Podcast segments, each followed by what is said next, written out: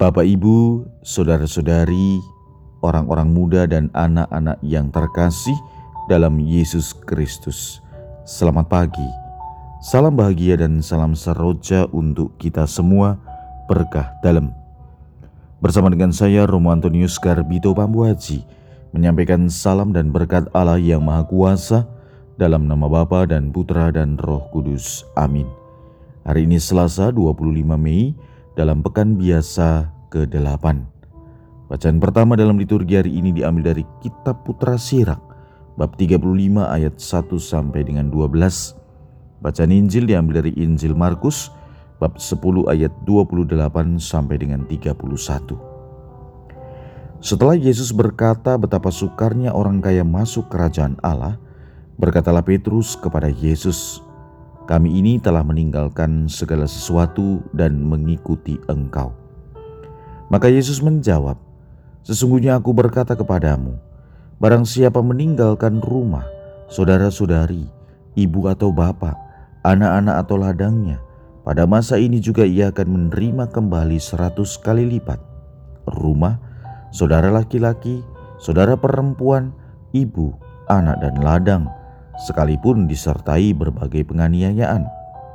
Dan di masa datang ia akan menerima hidup yang kekal. Tetapi banyak orang yang terdahulu akan menjadi yang terakhir, dan yang terakhir akan menjadi yang terdahulu. Demikianlah sabda Tuhan, terpujilah Kristus. Apa yang menjadi pernyataan Petrus kami telah meninggalkan segala sesuatu dan mengikuti Engkau, dilatar belakangi oleh kisah Injil dalam perikop sebelumnya, di mana ada seorang kaya datang kepada Tuhan, mohon petunjuk mengenai apa yang harus ia lakukan untuk memperoleh hidup kekal. Dan Yesus memberikan jawaban dengan mengutip perintah-perintah utama yang mesti dihayati dan dijalani. Tetapi kemudian orang itu mengatakan semuanya sudah dia lakukan. Dan Yesus melanjutkan, satu kekurangannya, pergi jual apa yang kau miliki dan berikan kepada orang-orang miskin. Maka Yesus memberikan janji bahwa ia akan memperoleh harta di surga. Tapi kenyataannya orang itu pergi meninggalkan Yesus karena hartanya banyak. Dan kemudian Petrus mengatakan, "Kami ini telah meninggalkan segala sesuatu dan mengikuti Engkau." Lantas, apa yang kami peroleh? Yesus memberikan janji anugerah sebanyak seratus kali lipat dan jaminan hidup kekal bagi mereka yang menyerahkan diri.